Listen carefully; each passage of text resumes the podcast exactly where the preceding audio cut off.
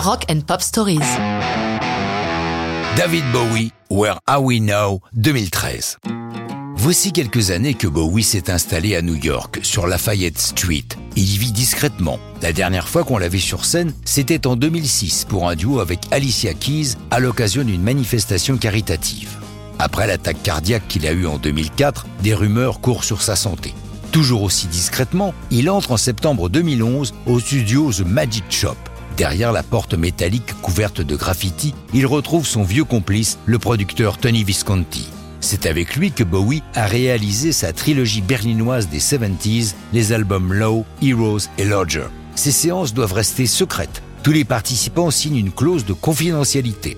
Ils mettent en boîte la musique de la chanson, mais Visconti ne découvrira le texte que cinq mois plus tard, comme il l'a raconté au magazine Billboard. C'était une jolie balade, avec un autre titre que j'ai oublié. Et puis David a débarqué un jour en disant J'ai écrit un texte, c'est à propos de Berlin. Je me suis dit que c'était une bonne idée. Il m'a donné une copie et s'est installé derrière le micro pour se chauffer la voix. J'ai lu les paroles et elles m'ont donné la chair de poule. On était ensemble là-bas. David avait pris un modeste appartement dans un quartier un peu glauque. Avec Iggy Pop et David, on traînait dans le coin en buvant des bières, nous imaginons allemands. C'est le feeling de cette époque qu'exprime ce texte. Visconti a ajouté sur BBC News, c'est la seule chanson du disque aussi intime. C'était sa façon à lui de faire le lien entre son passé et le futur.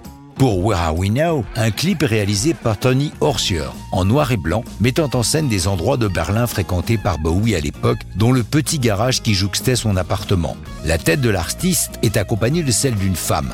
À la recherche de quelqu'un ressemblant à son éternel ami depuis les années berlinoises, Corinne Schwab, c'est Jacqueline Humphreys, la femme du réalisateur qui est choisie. Sans aucune promotion, la chanson est diffusée dans 119 pays via iTunes le 8 janvier 2013. À cette parution surprise, les charts s'emballent et Where Are We Now est numéro 1 dans 17 pays le jour de sa sortie. Le 8 mars 2013, la sortie de l'album The Next Day avec sa pochette reprenant celle de Heroes couverte d'un simple carré blanc fait sensation artiste exceptionnel. Alors qu'il apprend en 2014 qu'il souffre d'un cancer du foie, Bowie nous gratifiera d'un dernier album testament, Black Star, qui sera publié deux jours avant sa mort. Et ça, c'est une bien triste histoire de rock'n'roll.